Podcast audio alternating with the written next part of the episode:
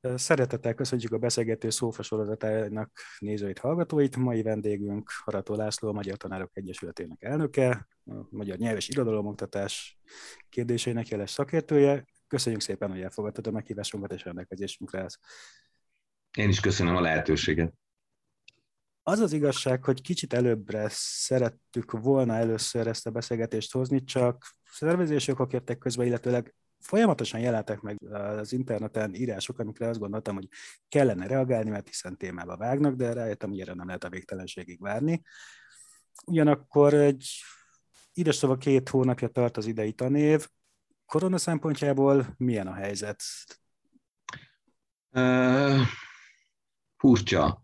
Uh, egyrészt uh, hát mindenki örül, hogy járhatunk még iskolába, főleg a gyerekek, de hát mi is mert már emberhiányunk volt. Másrészt többen önkéntesen hordtak a tanárok közül is, meg a gyerekek közül is maszkot már szeptembertől, és múlt hét hétfőtől kötelező lett a maszk mindenkinek, diákoknak, tanároknak egyaránt, és az iskola minden lehető pontján. Mondjuk ez jelenleg csak azt a kényelmetlenséget jelenti, hogy, hogy rosszul halljuk egymást nagyon tehát különösen halk tanári erőlt, vagy halk diák a maszk mögül még kevésbé látszik. Én meg csak nehezen kapok levegőt, és mondjuk az egy nagy show, amikor az ember egy, egy nagy dinamikájú verset megpróbál felolvasni szájá, szája előtt egy maszkkal, szóval az jó. Mit tudom én, tegnap előtt Garcia Lorca Cigányrománcok című kötetéből az alvajáró románcát olvastam föl kellő temperamentummal, és hát volt benne egy kicsit röhelyes, amikor az ember egy ilyen pörgős, eh, zenélős, eh, eh, szenvedélyes verset a maszkon keresztül próbál ellihegni. Aztán majd meglátjuk, mi lesz. Tehát a mi tanárok mind be vagyunk oltva, többségünk három oltáson is túl van. De hát ugyanakkor viszont vannak kollégáim, ismerőseim, akik, akik másodszorra is megkapták, bocsánat, akik két oltás után is megkapták, a, még pedig akár két Pfizer után is a, a Covid-ot, és olyan ismerősöm is van, a, aki, aki másodszor kapja meg a Covid-ot az oltások után úgyhogy nem tudjuk, hogy ez mit jelent.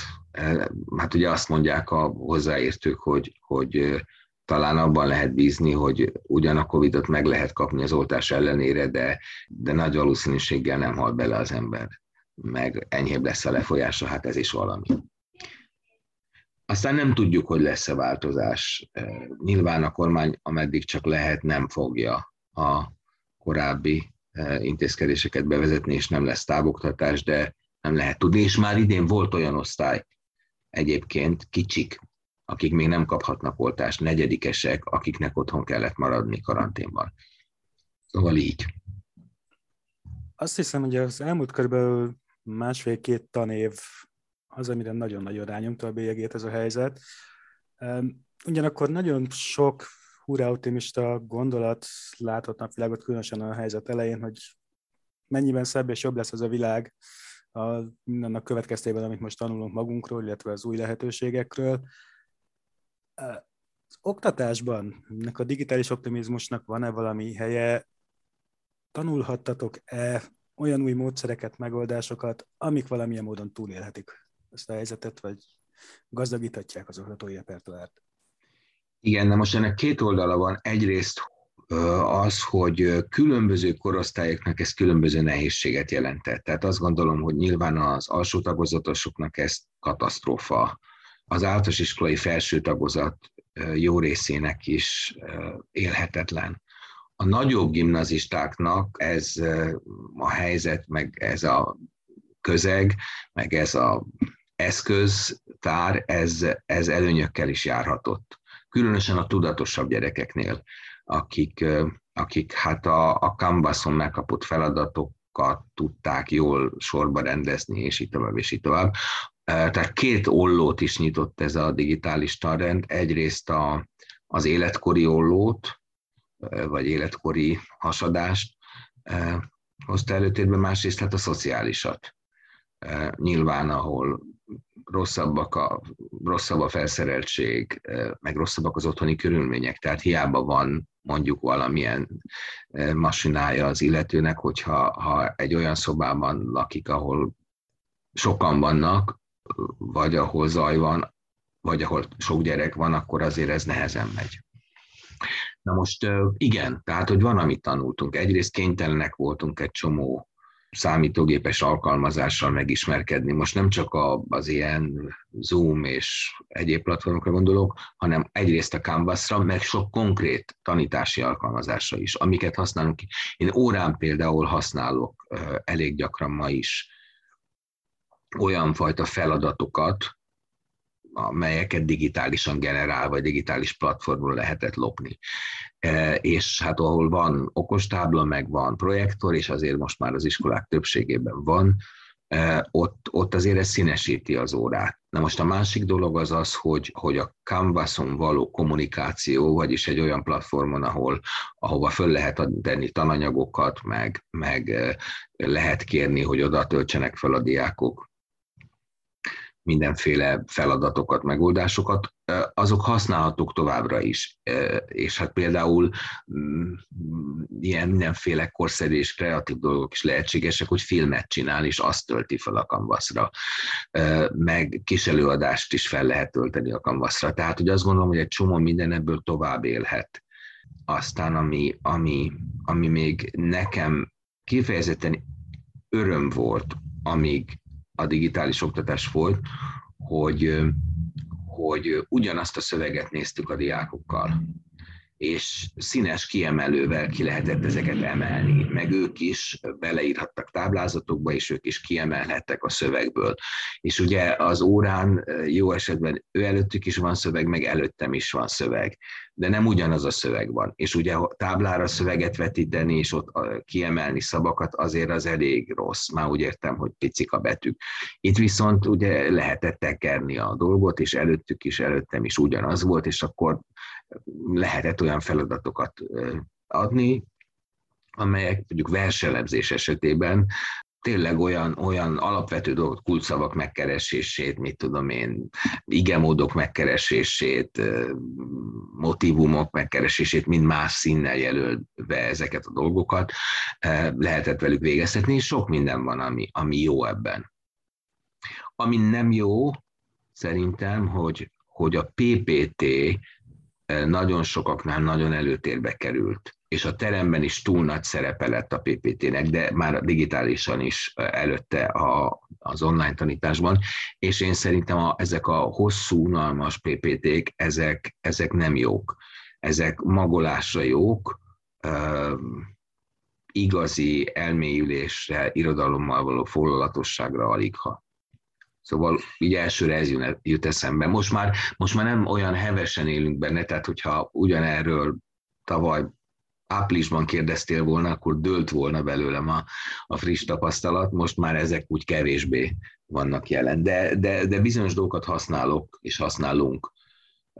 Tehát például ez a bizonyos Canvas rendszer, sok ilyen van, vagy, vagy Google Classroom másút, vagy, vagy Teams, ezt azért, azért többen használnak, mert például az Egyesületünkben, hagyj hozzak egy példát, ez nem a tanítás, de, de analóg a tanítással, hogy a, mi minden évben szoktunk két-három konferenciát szervezni, meg egy nyári tábort. És Erről szívesen mesélek, mert nagyon büszke vagyok rá, e, főleg a jári táborokra, a konferenciákra is, mert, mert azok mindig tanári műhelyekkel kapcsolódnak össze, tehát nem ilyen e, pusztán tudományos konferenciák. És hát ugye ezt nem lehetett csinálni, meg nyári tábort se lehetett csinálni két éven át. És e, ezért, hogy mégis éljünk, valahogy túléljük ezt az időszakot, áttettük, tehát valami workshop született, minden hónap első kedjén lett zoomos továbbképző tanfolyamunk. Persze nem fizetős, de csak az Egyesület tagjai vehettek ezen részt. Ez azért érdekes, mert az Egyesület egyébként maga ellensége, mert minden konferenciája ingyenes és nyilvános, és ennek következtében ugye nincs nagy motivációja a kollégáknak, hogy belépjenek, mert így is jöhetnek. Ezt viszont részben azért, hogy valami előnye, előnye járjon a tagság, úgy csináltuk, hogy, hogy, hogy csak tagjainknak hirdettük meg, nem a Facebookon, nem a honlapon, honlapon utólagos beszámolókat közöltünk róla. De hogy ezek nagyon klasszak voltak, ezek, ezek a keddek. És azért beszélek róla, mert hogy ezek a keddek, amelyek az elmúlt évben, mind a két fél évben voltak, ezek megmaradnak. Tehát most már találkozunk, de ennek ellenére minden hónap egyik kedjén van egy két, két, két és fél órás workshop más-más témában, más-más kérdésekről, vagy egészen gyakorlati kérdésekről, vagy, vagy, vagy, vagy pedig valamilyen műről és annak az elemzéséről. Legutóbb a cigányirodalomról volt szó. Legközelebb többek között a nyelvészetről lesz szó, pontosabban a Kálmán Lászlónak szenteljük a következő konferenciát, vagy nem konferenciánkat, hanem ilyen keddünket, keddi továbbképzésünket, hogy ő hogy is képzelte el az anyanyelvtanítást és annak az ő reformját. Minek, mi dolgoztunk sokáig együtt, vagy négy éven át együtt a Sulinova programon, amiről szintén szívesen mesélek.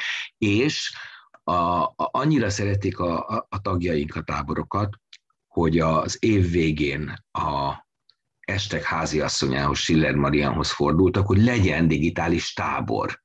És ezt mi nem hittük volna, hogy egy eh, év eh, képernyőülés, vagy másfél év, vagy majdnem két év képernyő előttülés után nyáron a kollégák eh, akarnak még egy héten át monitort bámulni és akartak. E, ez ugye azt jelenti, hogy délelőtt is, délután is órák voltak, és 50 ember vett részt ezen, ebben a táborban, és ott meg úgy használtuk ki a, a hátrányt, és úgy fordítottuk előnyé, hogy nemzetközi tettük a, a tábort. Abban az értelemben, hogy a, a, a, voltak persze e, saját előadóink is, de, de olyan írók állítottunk a középpontba, aki, aki Norvégiában él, tudni Kunárpádot.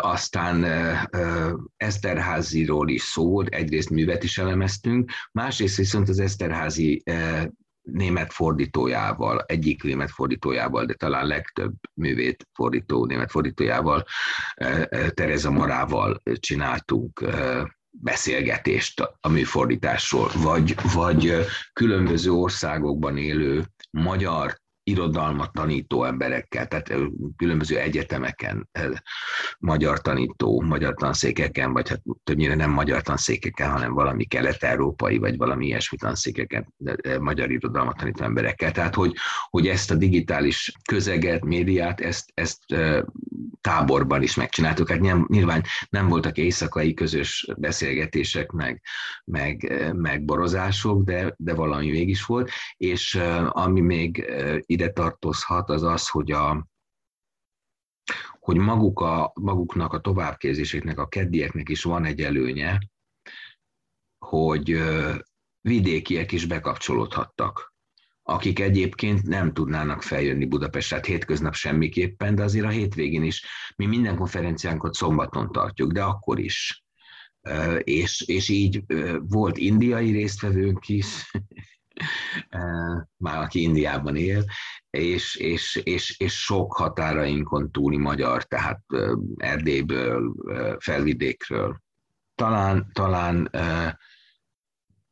talán délvidékről is volt, de arra nem esküszöm meg. Egyébként a táborainkban is mindig van legalább hat határainkon kívüli magyar, mert van egy tábra, magyar, magyar, magyar tanár, mert van, van egy pályázatunk, mint egy, egy, egy támogatónk, akinek a, akinek a, a fia valaha választmányi tagunk volt, és aki, aki a felvidéken tanít, Szlovákiában tanított, de meghalt nagyon fiatalon, az ő szülei állják, mint egy a fiúk örökségét ápolván, aki ennek a egyesületnek lelkes választmányi tagja volt, állják hat határainkon kívüli magyar tanárnak a részvételi díját pályázni lehet, és akkor aki, az a hat, aki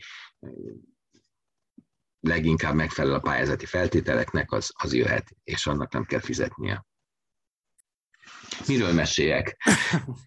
De szívesen beszélek az Egyesületről, ez az egyik lehetséges út, mert már elkezdtem a tábort emlegetni, de nem mondtam el, hogy mi a tábor, meg hogy mit csinál az Egyesület egyébként, és hát beszélhetünk a magyar tanítás problémáiról. Nyilván a kettő összekapcsolódik, de mondjuk a tábor és a magyar tanítás problémái az, az csak egy-két ponton kapcsolódik. De egyébként az is kapcsolódik. Azt hiszem, hogy a problémák inkább lennének talán figyelemre méltóak. Egyrészt ugye szaftosabb téma, haha. másrészt említettem, hogy folyamatosan jelentek meg különböző írások, amiket gondoltam még elolvasok, mielőtt beszélgetnénk, és nagyon úgy tűnik, hogy egy lehet, hogy csak a tanévkezdés miatt, de fokozottabbnak tűnik az érdeklődés általában a magyar tanítás, akár olvasni tanítás, olvasás megszeretetése témakörben, különböző platformokon, és ha már ugye felmerült módszertani kérdések, hogy mennyiben változtathatnak ezeken a COVID tanulságai, én azon gondolkodtam, hogy vajha a magyar oktatáson belül az olvasás megszeretetésére ma az intézményes magyar nyelv és oktatás mennyire lehet alkalmas, ha már problémáknál tartunk. Igen, hát ez a mi nagyon régi és nagyon reménytelen és egyre reménytelenebb harcunk. Talán még soha nem állt olyan rosszul a színája annak az irodalomtanítási elképzelésnek, amit mi képviselünk, mint most ugye hát csapás csapásra következett. A, ugye a Nemzeti Alaptanterv, ami 2020-ban egyeztetés nélkül megjelent a magyar közlönyben. A hivatalosság ugyan azt mondja, hogy volt egyeztetés, de ez így nem igaz, mert másfél évvel korábban egyeztettek velünk egy másik tantervet, amikor még a csépeféle nagybizottság volt, ami talán a másfél év túlzás egy évvel korábban, ami, amiben mi sok pozitívumot találtunk, még akkor is, hogyha abban is találtunk olyasmit, ami vitatható, majd ugye azt a bizottság, az a bizottság felállt, és a Takaró Mihály vezette bizottság egy olyan uh, tantervet uh, hozott létre, amit előre nem egyeztettek, természet, vagy nem természetesen, de hát már azt kell mondanom, és ösztönszerűen ezt mondom, hogy természetesen, mert megszoktuk, szóval, hogy már sok jó régóta nem egyeztetnek a Magyar Tanárok Egyesületével, de van, amit másokkal sem, tehát még a, a, a, a felülről létrehozott nemzeti pedagógus karral sem egyeztették például az új érettségi követelményrendszernek az általános részét csak a részletessel együtt, pedig az általános már sok mindent eldönt, és ebben bele is pottyantunk a témába, mert hogy ugye a Nemzeti Alaptanterv után most nyáron, tehát valamikor februárban jelent meg az általános, az érettségi általános követelményrendszere, és utána nem sokkal a, a részletes, az első dolog a részletes vitára bocsátották. De a vita során nem úgy alakult, ahogyan akár a Nemzeti Pedagógus Kar kérte volna. És, és júliusban ez hivatalossá is vált. Megjelent a magyar közlönyben egy borzalmas dokumentum, és most az elmúlt hetekben pedig megjelent lettek a mintafeladatok, vagy az első mintafeladat sor. Na most, tehát az aktualitása a, a mostani beszélgetésnek, vitának, elkeseredésnek az a, az a feladatsor, illetve maga az érettségkövetelményrendszer, ami, és ezért fontos, bebetonozza azt, mindazt, ami a nemzeti alaptantervben rossz. Tudnilik, egy tantervet még ki lehet játszani egy tankönyvet, ha egyen tankönyv is, félre lehet tenni, és más forrásokat használni. De az érettség követelményrendszer, mint kimeneti szabályzó, az kőkemény. Azt nem lehet megkerülni.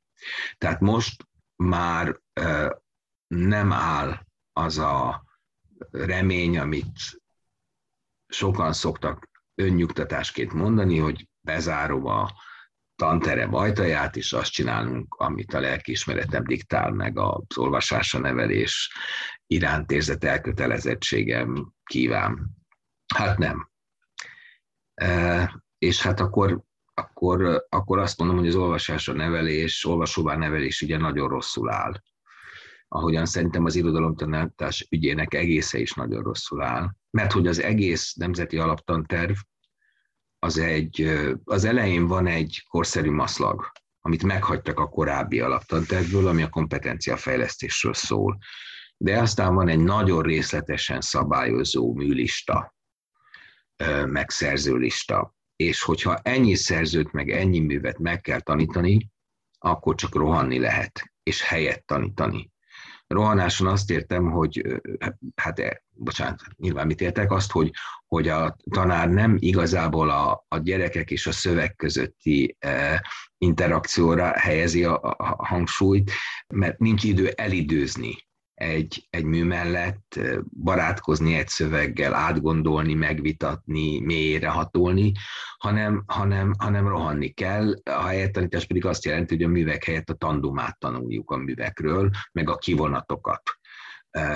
Hát ami ugye nem nagyon jó, nem ez lenne az irodalom tanítás célja. Ez azt jelenti, hogy a műértő olvasóvá nevelés az háttérbe szorul ennyi műnél, mert ezt csak úgy lehet leadni, hogyha a tanár bemegy valamikor ötödikben, és akkor tizenkettedikig beszél, és ritkán hagyja a gyerekeket megszólalni, amikor memoritert kérdez ki. Sarkítom a dolgot, de elég éljen. Tehát sikerült egy ismeretközpontú fordulatot végrehajtani a magyar tanításban 2020-ban, 19-ben, 20-ban. Nem, 20-ban, 21-ben meg már korábban is. És ez a több helyen megfogható, hogy miért nem diákbarát ez a szöveg, és miért nem irodalombarát ez a szöveg. Például azért nem diákbarát, mert sem a 20. század végének, tehát sem a kortárs irodalomnak nincs túl sok helye, mondjuk minimális óraszám jut rá az egésznek a végén, ez uh, az érettségi előtti ismétlés ideje szokott lenni? Igen, igen, igen. E, ez már régóta így van, csak most, most annyira sok az anyag, hogy, hogy arra sincs esély, hogy korábban párhuzamként behozzunk egy kortás művet, vagy csak egy 20. század végi művet. És hát ugye arról van szó, hogy azért már 2020 van. Tehát ugye a 2070 és 2020 között 50 év telt el. Ebből az utolsó 50 évből egy-két szerzőt, ha tanítunk. Hát ez vicc. Mert hogy a gyerekek azért valószínűleg a kortárs irodalom bizonyos műveit közelebb állónak érezhetnék, és könnyebben fogadhatnák be, mert persze, hogy vannak kortárs művek, amelyek nehezebbek, a poétikájuk miatt, a nyelvhasználatuk miatt, a szemléletük miatt, de azért mégiscsak abból, abban a világban születnek ezek a művek, és annak a világnak a, a búját, baját közvetítik így vagy úgy, vagy fogalmazzák meg, amiben, amivel a gyerekekkel mi együtt élünk benne nyakig. Tehát egyfelől a kortárs szerzők felé zár ez a tanterv, de kortársan nagyon tágan értve, másrészt a, a populáris kultúra felé nem nyit, noha szerintem szükséges lenne ez is valamilyen szinten. Tehát nem arról van szó, hogy csupa-csupa lektűrt kell tanítani a, a klasszikusok helyett, de hogyha főleg általános iskola felső tagozatán, hogyha azt akarom, hogy a diák olvasó legyen, akkor sok ifjúsági regényt kell vele olvastatni, és akár lektűrt is, és akkor esély lesz arra, hogy mást is fog olvasni vagy egyáltalán olvasó ember marad, vagy lesz. Azért mondom, hogy marad, mert a hatodikban kezd igazán visszaesni a szövegértési képesség is, meg az irodalomolvasás is sokaknál. És akkor, hogy ne ilyen elvontam mondjam. Hát például hatodikban az egri csillagokon kívül nem nagyon van regény. Ifjúsági regény közül kettőt lehet választani, kettő közül lehet választani, a Robinson Crusoe és a kis herceg közül. Na most azt gondolom, hogy hatodikban nem két könyvet kell olvastatni, hanem tucatnyit, de négyet, ötöt, meg választékot, de hát az másfelől meg, hogy, hogy hát nem a Robinson Crusoe az az ifjúsági regény, ami ma valakit olvasóvá tesz. Amúgy a Robinson Crusoe nem is ifjúsági regény. Tehát egészen elképesztő, hogy miközben egyfelől az ifjúsági irodalomnak, meg a young adult irodalomnak óriási reneszánsza van, és a gyerekek olvasnak. Másfelől az iskola nem ereszti be a falai közé, és nem ad idő rá a Nemzeti Alaptanterv, hogy ezekkel a kortás ifjúsági irodalom ban hírnevet szerző és a gyerekek között népszerűségre szertett könyveket vegyük, ami képtelenség. Tehát, hogy, hogy, hogy nincs hely a, a, a közös és kölcsönös olvasmányokra, vagyis az olyan olvasmányokra, amelyek nem központilag kötelezőek, hanem megbeszéljük, hogy mi most ezt fogjuk venni, mert ezt szeretjük.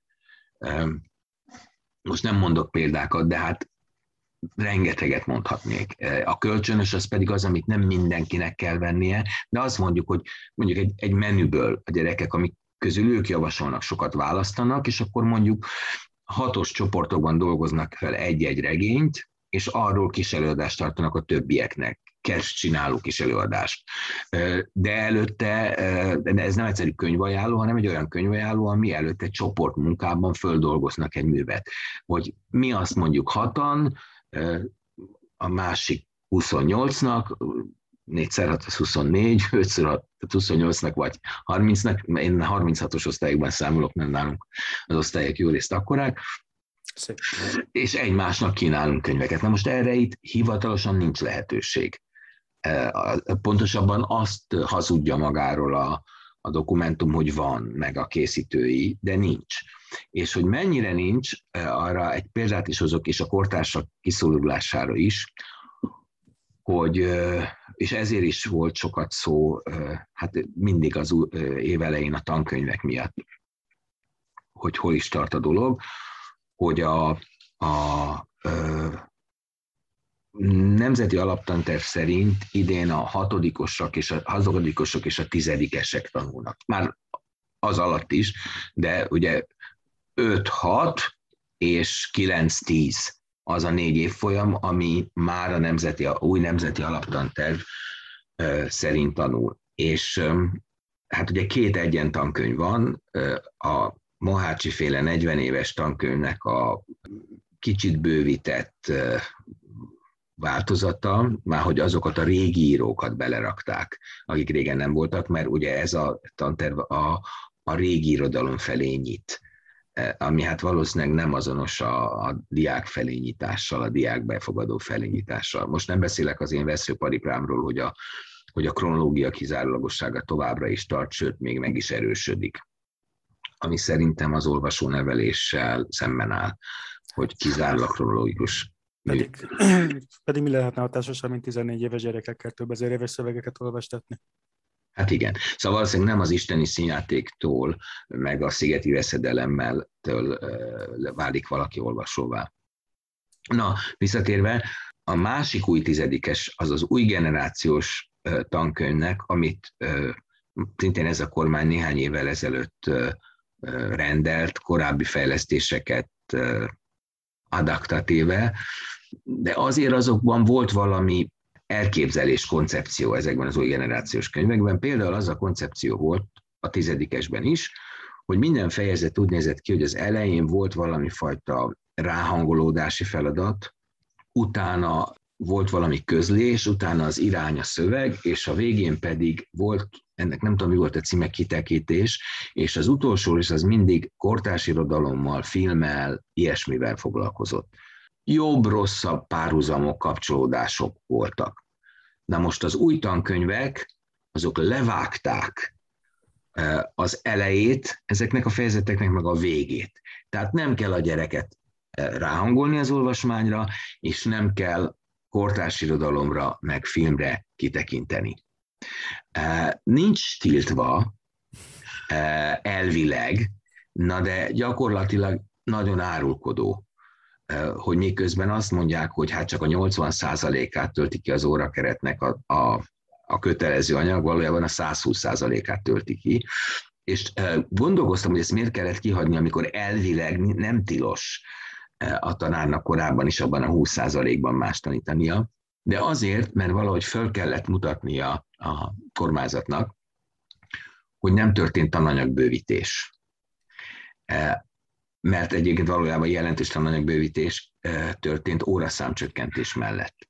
E, és hát a tananyag, annak a bizonyítására, hogy nem történt tananyagbővítés, azt a nagyon meggyőző módszert választották, hogy a könyv egy kicsit vékonyabb lett.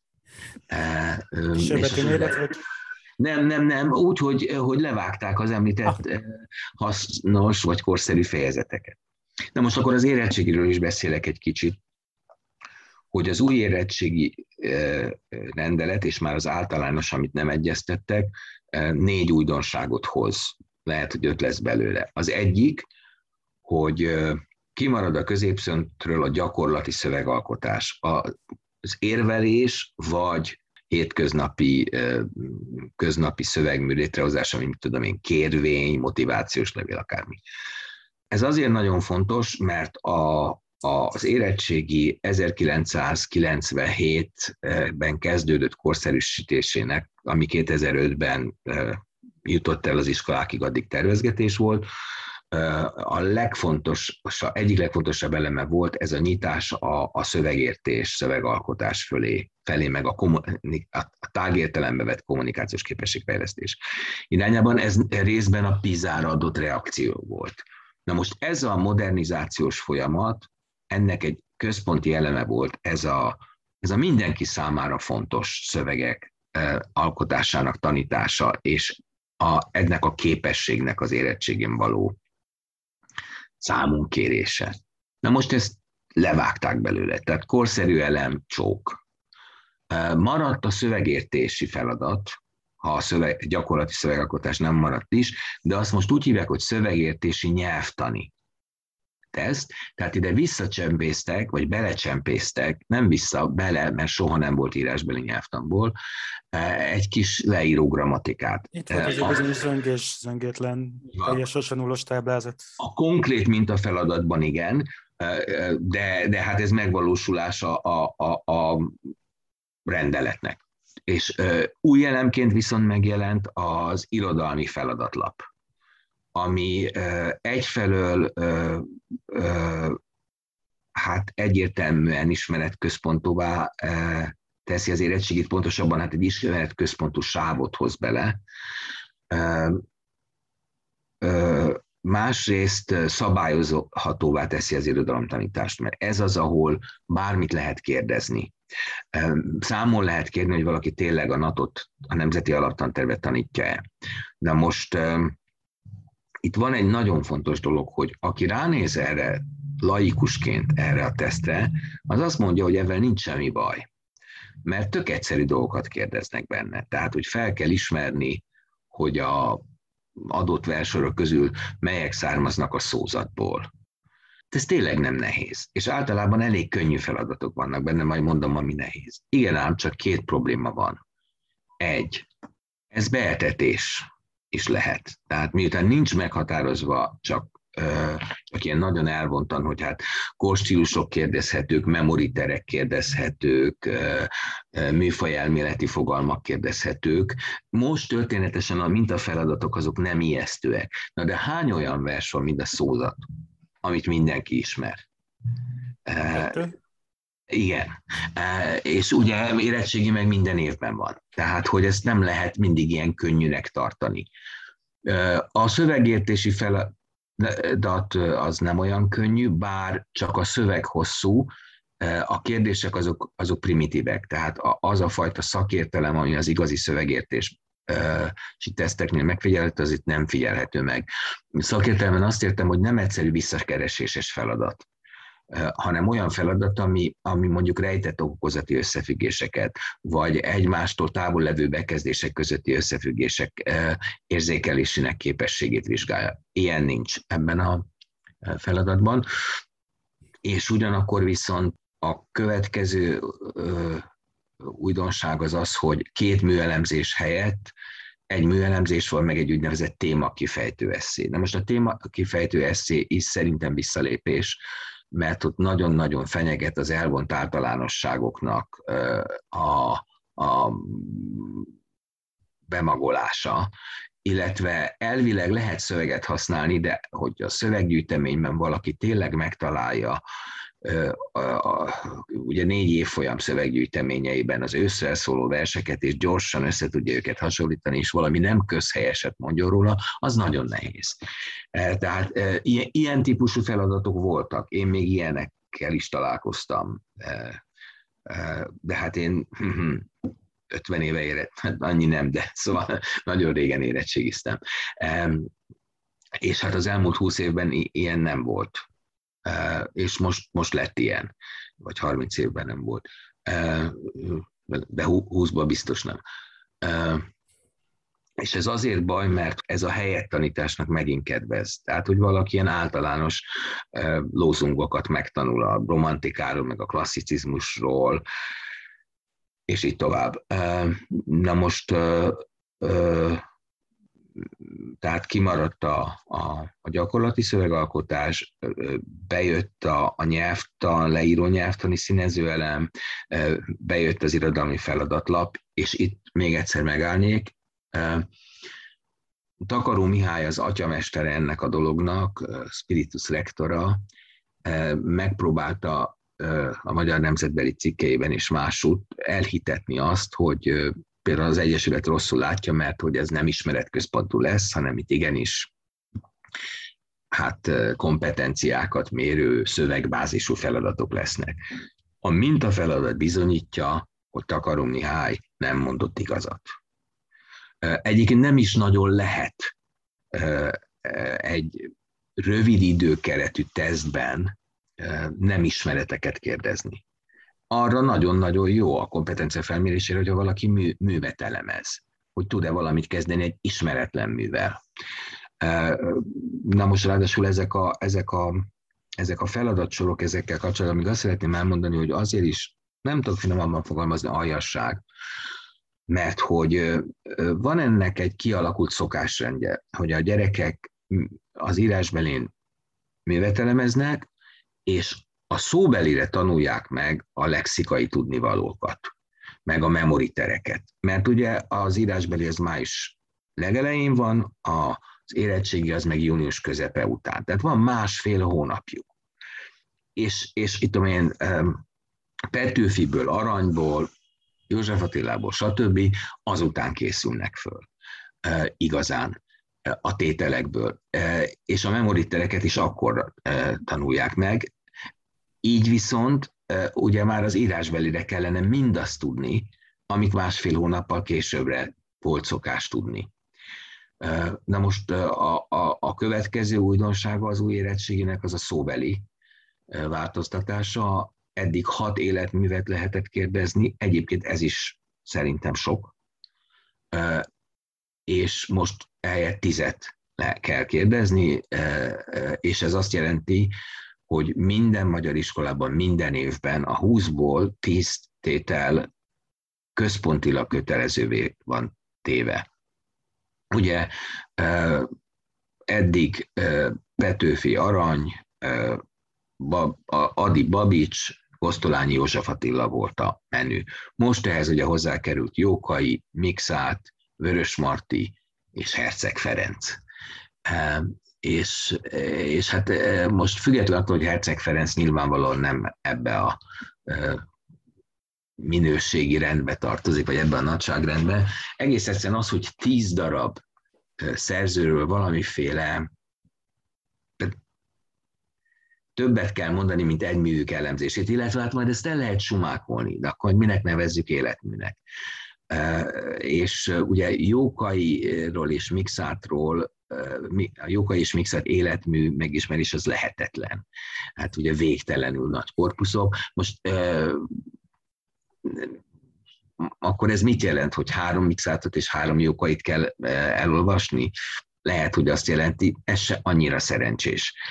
Ma olvasónál nevelési Melyik hármat egyáltalán? Hát ezek előre elő vannak írva. Ja, ja. tehát hogy még az sincs, hogy megnézem a gyerekeket, hogy itt ebben az osztályban.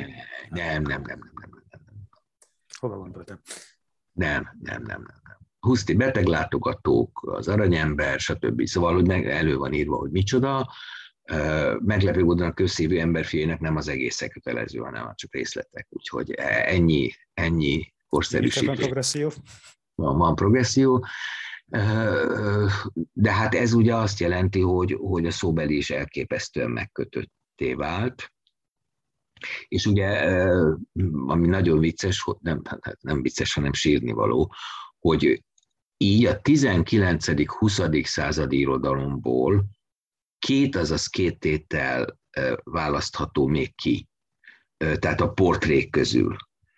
Ez ugye azt jelenti, hogy, hogy Berzsenyitől, ja bocsánat, most lehet, hogy mindegy, szóval Kölcseitől, Radnótig bezárólag van ott 30 szerző, ő közül viszont csak kettő érdemli meg, és simán megoldható az, hogy két 19. századit választok. Hogy megteltem azt, hogy, hogy Berzsenyit és Kölcseit választom.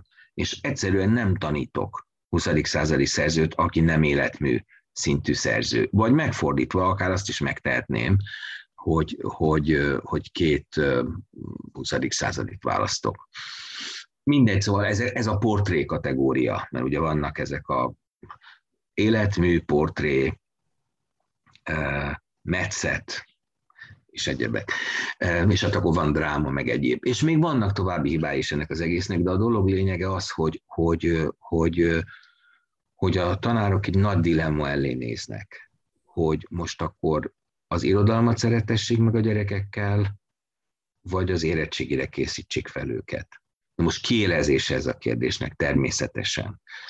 Nyilván lehet kompromisszumokat kötni, de, de hogy most megtanítsam azt a lexikai anyagot, amit az érettségén kérnek, annak a rovására, hogy bizonyos művekkel elmélyültebben foglalkozzunk, azért az egy reális helyzet. Ez a tantárgy népszerűségét csökkenteni fogja. Na most a nagy baj a mintafeladatokkal is, hogy a szülőtársadalom nem ismeri fel, hogy ez mekkora botrány. Még néha irodalmárok is azt mondták, hogy hát ebben nincs hülyeség. Ja, még egy dolgot azért hagyd mondjak csapongva, hogy ugyanakkor az elemzése felkínált mű a mintafeladatok esetében Arany Jánosnak egy nagyon hosszú balladája, a balladának mondható, a Képmutogató című vers.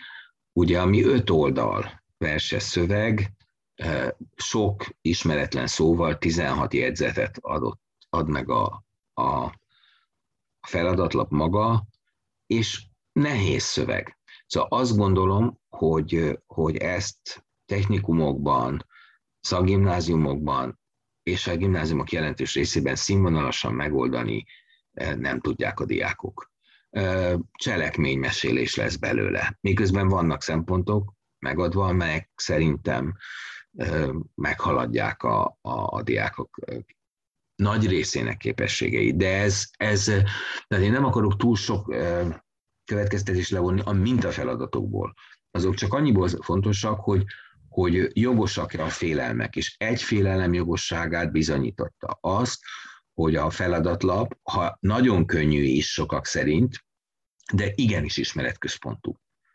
Egyébként ez kiderült már az érettségi részletes követelményeiből is, hogy milyen típus van, hogy sorrendberendezés, meg mit tudom én, most, most elnézést nem, nem emlékszem, táblázatok kitöltése, verstani, vers fel, verselési mód felismerése, tehát verstani jellemzők felismerése. Tehát, hogy, hogy ezek mind egészen nyilvánvalóan ismeretszintű dolgok.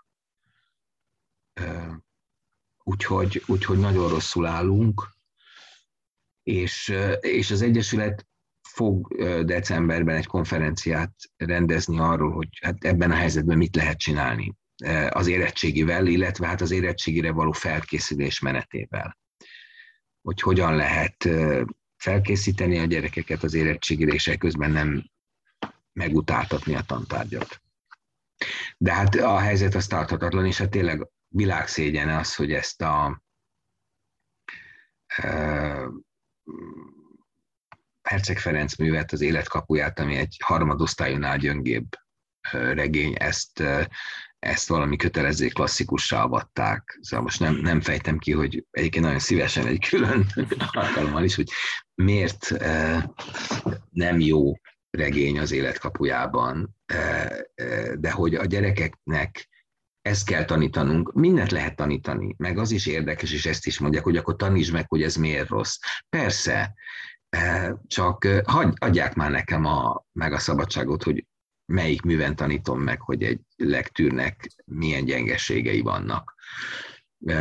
És hát nyilván a, a, a rendeletalkotónak nem az a célja ezzel, hogy adjon egy olyan művet a kézbe, amiről kiderül, hogy meg lehet mutatni, hogy miért rossz. Hogy ugyanez a helyzet a, a szintén kötelező olvasmány, csak nem életmű szintre emelt Vasalbert könyvvel az Adjátok vissza a hegyeimettel, ami szintén egy kevéssé jó alkotás, és szintén poétikai szempontból elmondható, hogy miért nem, tehát nem, nem az ideológiai szempontok miatt elsősorban.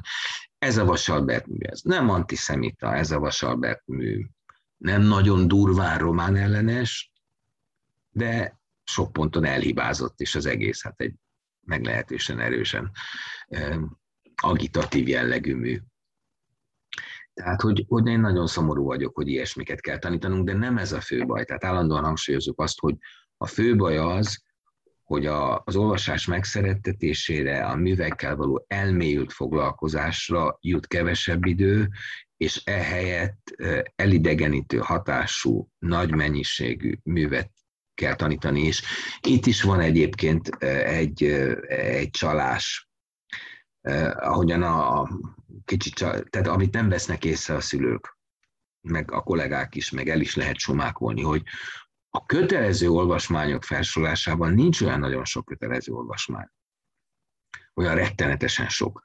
Csak a szerzők felsorolásában nagyon-nagyon sok szerző szerepel, az alatt a felszólító mondat alatt, vagy, vagy mondat alatt, hogy mindezektől művet kell tanítani. Tehát, hogy nagyon ügyesen vannak a kötelező olvasmányok elrejtve a Nemzeti Alaptantervben.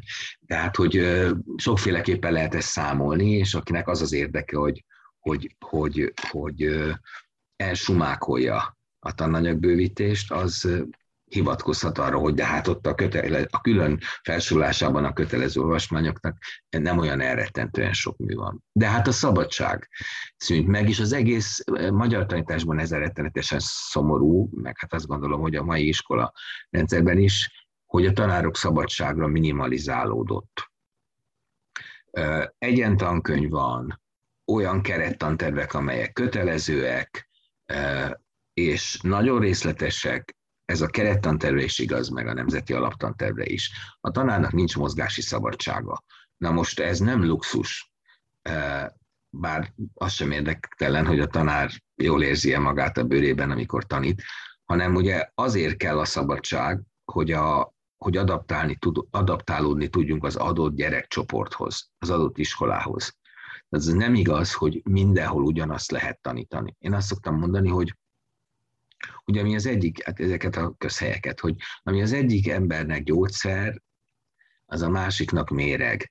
E, és azt nem lehet csinálni, hogy ugyanazt a kaját adjuk a gluténérzékenyeknek, mint a, a a laktózérzékenyeknek, illetve ugyanazt kell megenni a glutén és laktózérzékenyeknek, mint, mind aki semmilyen táplálkozási nehézséggel nem rendelkezik. Tehát, hogy, hogy ez borzasztó, mert hogy az iskola nem tud odafordulni ahhoz a nagyon különböző szociokulturális háttérre rendező, rendelkező gyerekcsoporthoz, akit az adott tanár tanít. Tehát, hogy van ez a végtelen hamis egyenlőség eh, elvre hivatkozás, hogy akkor van egyenlőség, meg egyenlő esélyek, hogyha az ország minden iskolájában ugyanazt tanítjuk. Egy francot. Ugyanott el lehet Igen, igen. Eh, tehát nem ugyanazokat a műveket kell tanítani, eh, hanem meg kell nézni, hogy mi az, amivel meg lehet szeretetni az irodalmat, milyen, hogyan lehet utat találni a, a, a, a sokszorosan hátrányosabb helyzetű diákok számára utat keresni ahhoz, hogy ők is olvasóvá váljanak, és eljussanak bizonyos nagy könyvekig, nemzeti klasszikusokig, akármi. De nem lehet mindig mindenütt mindent megtanítani. Ugye nekem a kedvenc példám az, hogy vagy az egyik kedvenc példám, hogy én nagyon szeretem a bánkban is, sokan nem. Szeretem a csongoris tündét is. Szeretem az ember tragédiáját is. És azt gondolom, hogy persze, ezek abszolút klasszikusok. De nem gondolom azt, hogy minden magyar iskolában mind a három klasszikus magyar drámát meg lehet tanítani. És ugyanúgy meg lehet tanítani a Radnótiban, mint egy, egy hátrányosabb helyzetű régió szakközépiskolájában, technikumában. És azért nem, mert hogyha tényleg meg akarom tanítani a bánkbánt, ahhoz tíz óra kell, és nem kettő. Mert hogy meg lehet tanítani a bánkbánt, talán még meg is lehet szeretetni, mindenféle fortéjokkal, de a fortéjokhoz idő kell. Meg föl kell olvasni hosszasan részleteket belőle, meg elő kell adni részleteket. És akkor van esély arra, hogy átmenjen a bánkbán. De hogyha de a diák önmagában, a diák nagy része nem tudja elolvasni a bánkban. Azt a tanárnak szépen föl kell olvasni, és meg kell magyaráznia.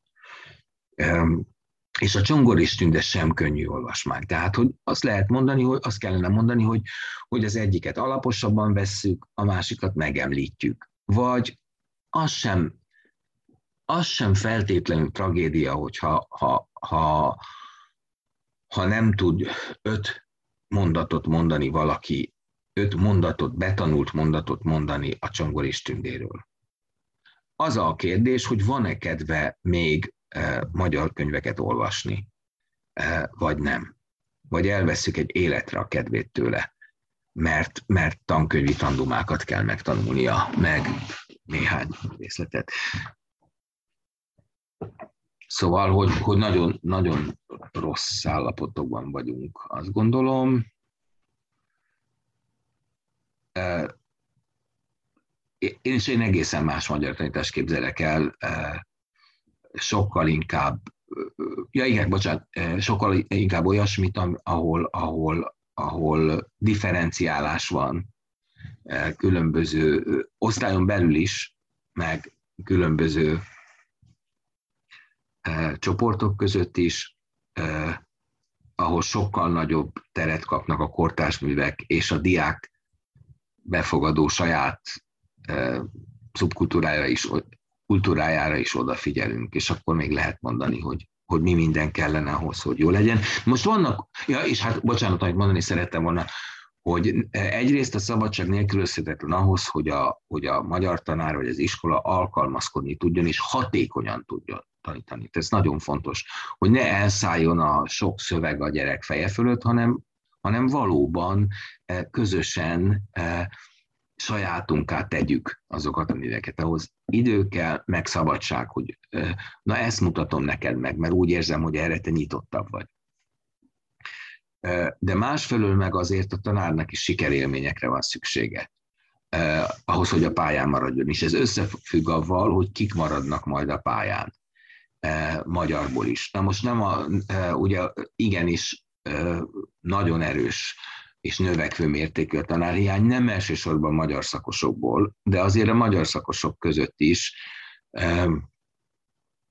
hát nagyon sokan gondolkoznak azon, hogy, hogy tanítani menjenek el. Nem azt mondom, hogy ez soha nem volt korábban, de ez felerősödik. Tehát ilyen körülmények között, ilyen szabadsághiányosan nem biztos, hogy én ma is ezt a pályát választanám, hogyha ez tartósan fennmarad ha tényleg ez a nemzeti alaptanterv is, ez az érettségi követelményrendszer lesz. De hát ugye azt tudjuk, hogy, hogy, hogy kémiából, biológiából, fizikából égető tanárhiányban ma már már ma, hogy nem, hogy, hogy sokkal kell. Tudjuk a tanárszakokra, nagyon kevesen jelentkeznek természettudományos területen. Tehát, hogy azt gondolom, az iskola iszonyú rossz irányban tart, mint egész, és ezen kívül ugye a tanári pálya, mert csak azt mondta de előre, hogy ilyesmiről is szó lesz.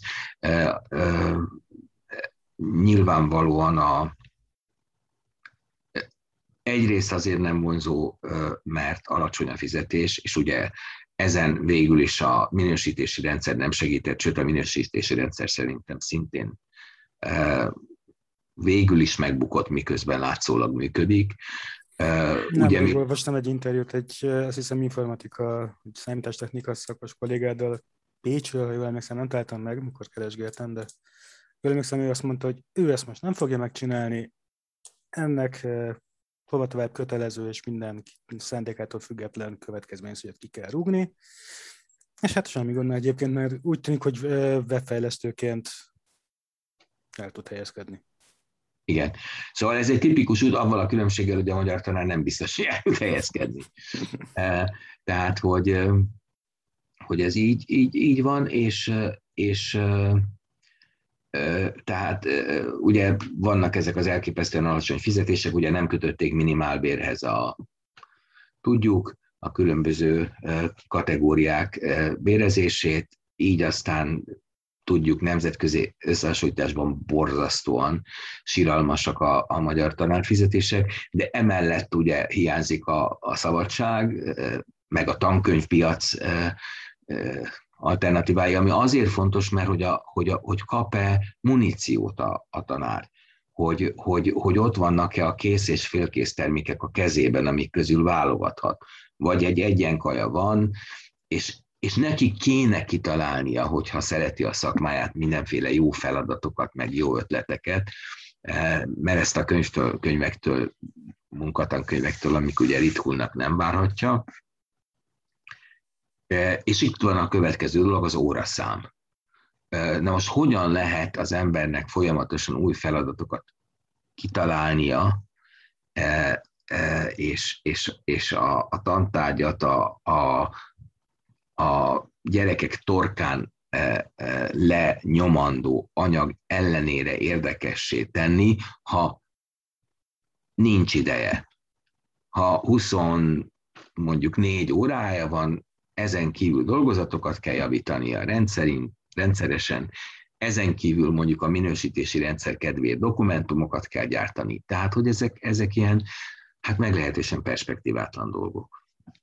Úgyhogy ezt valahogy egészen másod kéne újra kezdeni. Már úgy értem, hogy, hogy az egész eh, közoktatás most tényleg eh, reformra szorul, eh, ha sok reform volt már is mindenkinek elege lett a reformokból, meg, hogy mondjam, a, a szociálliberális kormányzat is követett el hibákat, mert amikor ott, tehát van egy ilyen kilengés, hogy decentralizációs és centralizációs végletek között leng az inga.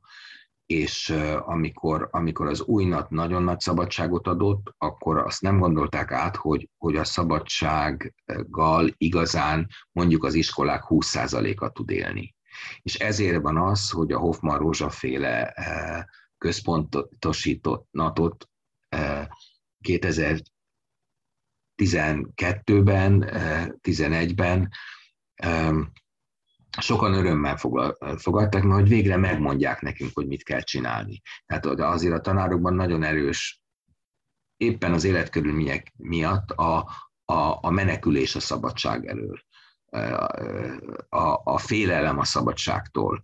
Eh, nem azért, mert rossz emberek vagyunk, hanem azért, mert, mert, mert az nagyon sok munkát jelent hogyha ha nem vagyunk megsegítve és a, a, a szociálliberális kormányzatok például nem, mi mindig azt mondjuk, hogy a, hogy a nemzeti alaptanterv és a, a helyi tantervek közé mintatantervek kellenének. Nem végtelen számú és helyileg barkácsolt tanterv, hanem mondjuk négy-öt, amelyek markásan különböznek mondjuk irodalomból, és ahhoz ezeket a minisztérium akreditálná, megnézni, megnézetni szakemberekkel, hogy melyek azok a tantervek, amelyek, amelyek, amelyek a maguk egymástól eltérő módján igényesek, különbözőképpen alkalmazhatók, és ezekhez ezeket támogatna, ami azt is jelenti, hogy taneszközöket is, taneszközök fejlesztését is támogatná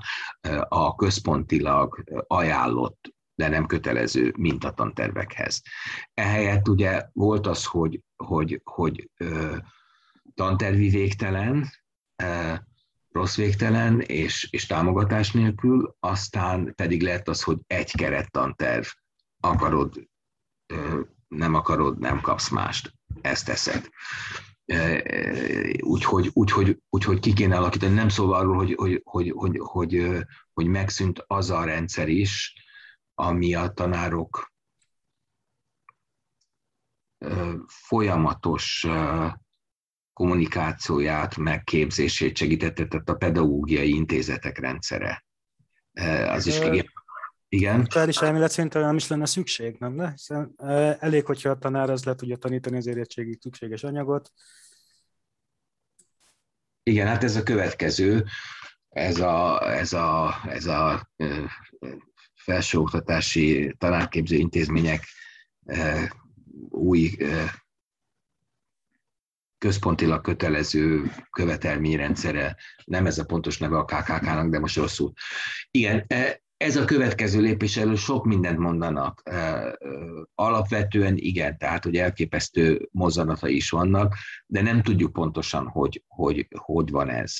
Tudni, hát ez is a széles nyilvánosság kizárásával készül. Nyilván a, a felsőoktatási dolgozók egy részét bizonyos bizottságokba meghívják, és ők többet tudnak, de, de ennek megint nincs nyilvános vitája. És hát ugye nem tudok, kénytelen vagyok, és nem is akarok meg, akarom megtetőztetni magamat politizálni, hogy egy olyan országban élünk, ahol annak ellenére vittek keresztül egy nemzeti alaptantervet magyarból, hogy az akadémia illetékes osztályai elhibázottnak, kártékonynak minősítették és bevezetését kifejezetten ellenezték, az nyelvi, nyelvészeti és a, az irodalom szakosztálya, az első osztály két része az akadémia első osztálynak. Kicsoda írhatja ezt fölül? Ezen kívül ugye az állami egyetemek, vagy magyar tanszékei, vagy ahol az egyetemi szabályzat tiltotta, ott csak a magyar tanszék oktatói. Az összes magyarországi egyetem, állami egyetem oktatói tiltakoztak. A Magyar Tanárok Egyesületét, amit sajátosan ítél meg a kormányzat, szintén tiltakozott vadul, meg, meg tízezrek írták alá a natellenes petíciónkat, és mindenre azt lehetett mondani, hogy nem számít hogy ezek csak politikai hangulatkeltők. Na most azért az elég vicces, amikor az akadémia politikai hangulatkeltő, meg az összes egyetemek politikai hangulatkeltők. Ránk, ránk lehet ezt a bélyeget e, sütni, bár mi is szakmai meggyőződésből és nem politikai hangulatkeltés e, miatt bíráltuk. És hát akkor e, akkor az is egy külön vicces része a dolognak, hogy a, már említettem, hogy a Nemzeti Pedagógus Kar, amit pedig kifejezetten a, az alulról építkező civil szervezetekkel szemben a kormányzat hozott létre, ott is vannak rendes szakemberek és becsületes emberek, ezért a Nemzeti Alaptan tervet is nagyon keményen megbírálták, nagyon hasonló irányból, mint ahogyan mi, de aztán ők fegyelmezetten tudomásul vették, hogy a véleményüket kidugták az ablakon. A, és most ezek után ugye az érettségi általános követelményrendszerítőben ez a tíz tétel kötelező, nincs gyakorlati szövegalkotás, van irodalmi feladatlap, ezt ugye nem egyeztették velük, és a részletes követelményrendszerről pedig bírálatot írtak, a bírálatot nem szívelték meg. Tehát még a, azt a, az abszolút lojális pedagógus szervezetet sem kérik meg. Akkor ki számít? A pedagógus szervezetek nem, az akadémia nem, az egyetemek nem. Ez, ez persze az oktatáspolitikai oldal a dolognak, de hát ez szervesen és szorosan összefügg a, a mindennapjainkkal.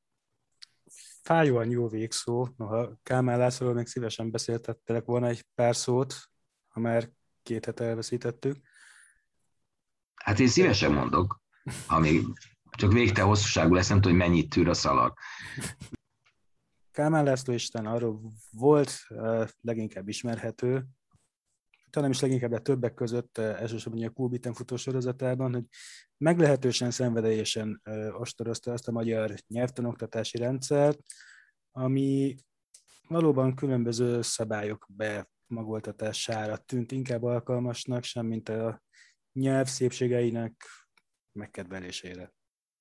Hát nem is a nyelv szépségeiről van csupán szó, hanem, hanem abban, hogy arról, hogy, hogy a tudományos gondolkozásnak valami fajta megismertetését, begyakoroltatását is lehetővé teszi e, az anyanyelvtanítás, e, vagy hívjuk ezt akárminek. E, tudnilik, egy egészen különleges családos helyzetben vagyunk, a kísérleti anyag a rendelkezésünkre áll. Tudnilik, mindannyian beszélünk magyarul és meg tudjuk mondani, hogy melyik mondat jó, melyik nem, és, a szó, és hogy hogyan kell a szavakat sorba rakni ahhoz, hogy azokból jó magyar mondatok legyenek. Tehát, hogy van egy, van egy olyan laboratóriumunk, amihez nem kell pénzért venni vegyszereket, vagy elektronikus készülékeket, hanem, hanem itt van.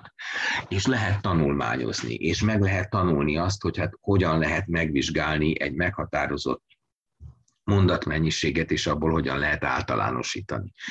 Tehát, hogy egyrészt sokkal közvetlenebbé kellene tenni a mindennapi életből, mindennapi beszédből kiindulóvá a nyelvtantanítást, sokkal érdekesebbé, kísérletezőbbé, másrészt egyúttal sokkal tudományosabbá is. Egyszerre lehet a kettőt csinálni a helyet, és a Lacinak ez volt a, az egyik mániája, hogy egy, egy latin mintájú régi módi nyelvtant próbáljunk lenyomni, ami ráadásul nem is a magyar nyelv leírására született, nem is igazán alkalmas a magyar nyelv leírására, hiszen a magyar nyelvben óriási szerepe van a szórendnek. És ugye nyilván az a mondat, hogy a vitéz ledöfte a, a hétfejű sárkányt, az nem egészen ugyan az a mondat, mint amikor azt mondom, hogy a hétfejű sárkányt döfte le a vitéz, és így tovább.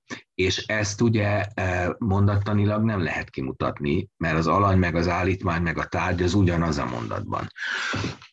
És hát persze most már egy picit beszélünk témáról, rémáról, vagy fókuszról és topikról, de nem rendesen. Tehát, hogy az, az, ami igazán izgalmas, azt alig tanítjuk. Ami meg unalmas, hogy hányféle határozó van, azt megtanítjuk. Unalmas és nem is egészen exakt és vitathatatlan. Szóval, és hát mi a Lacival a Sulinova nevezetű szövegértési, szövegalkotási, integrált nyelvi irodalmi programon dolgoztunk együtt jó négy évet vagy ötöt. Ezt a programot az Magyar Tanárok Egyesületének honlapján lehet csak elérni ma már, de ott el lehet érni.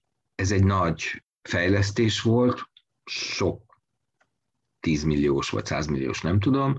79 darab tankönyvet, munkatankönyvet gyártottunk, és ez a fejlesztés, ez, ez mondom, hát kukába végezte, de nem, mert el lehet érni.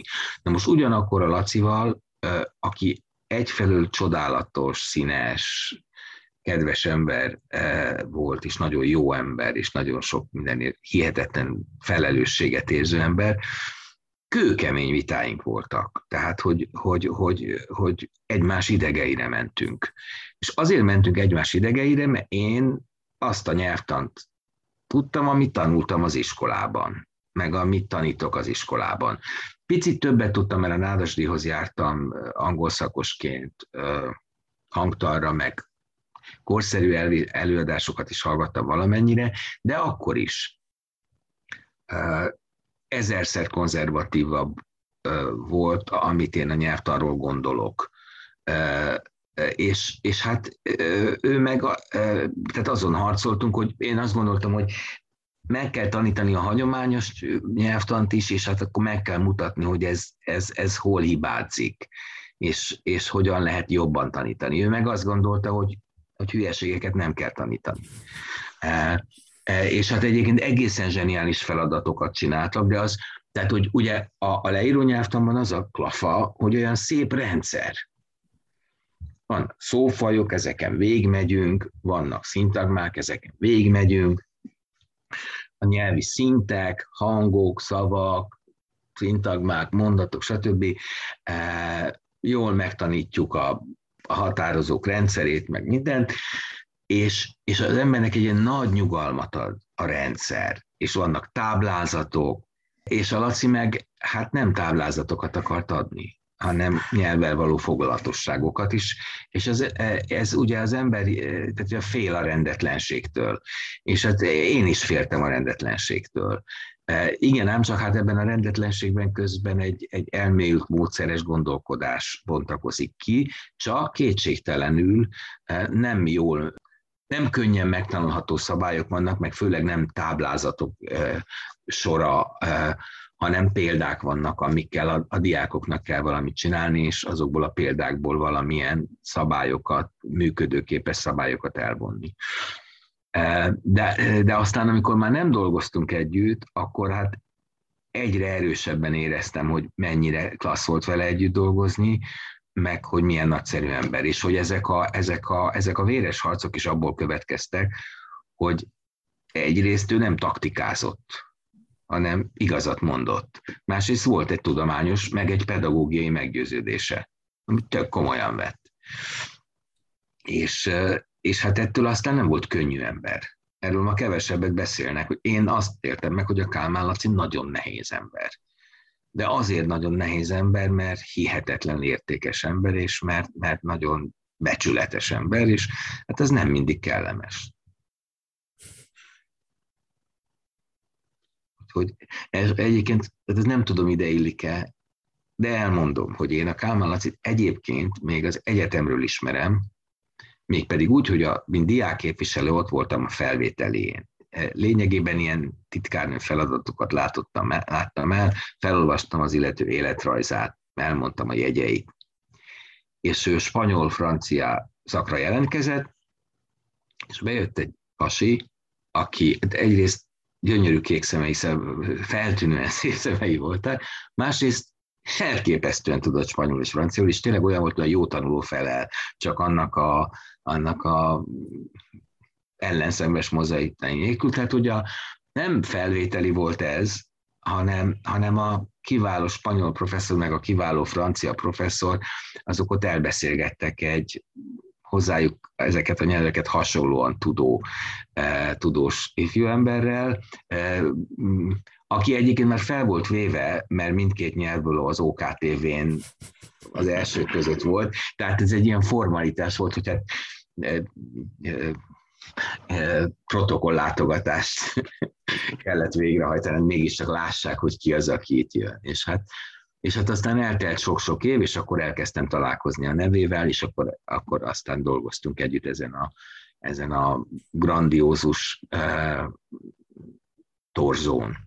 Uh, nem annyiban torzó a dolog, hogy, hogy nem, nem írtunk meg minden anyagrészt, hanem, hanem abból a szempontból, hogy, hogy, hogy ahhoz, hogy valahez piacképes legyen, ahhoz, ahhoz nagyon sokat kell húzni, mert, mert hogy munkatankönyvek sok üres oldallal, tehát kellett volna még neki egy komoly átdolgozás, meg nem is mindenütt hibátlan, tehát a színvonalon is javítani. Egyenletesebbé is kellett volna tenni, és sokkal rövidebbé, amit csináltunk, de az a 79 tankönyvben van a, a, a taneszközök rovatában a Magyar Tanárok Egyesületének is, és nagy örömömre merítenek belőle Magyarországon is, Erdélyben is, csak hát nem a program egészét tanítják és hát mindenki megteheti, hogyha ha, ha túl a Kálmán Laci és csapata, mert nem egyedül csinálta, által csinált nyelvtani nyelvészeti feladatuk, akkor, akkor azokat kihagyják. Vagy ha irodalomból tartanak valamit feleslegesnek, vagy túlzottan aprólékosnak. És itt valamit szeretnék mondani, amit, amit talán nem mondtak el a, a Laci halála kapcsán a, a sajtóban hogy van egy hely a világon, ahol Kálmán László hatása abszolút meghatározó. Ezt a helyet úgy hívják, hogy Erdély. Ugyanis Erdélyben eh, készül egy új általános iskolai eh, felsőtagozatos, és aztán talán tovább nő, hihetetlenül korszerű anyanyelvi és irodalmi sorozat, és létrejöttek, egyébként hátul a polcomon vannak, nagyszerű 5-es, 8-os feladatbankok, pontosabban feladatban, de két elég vastag könyv.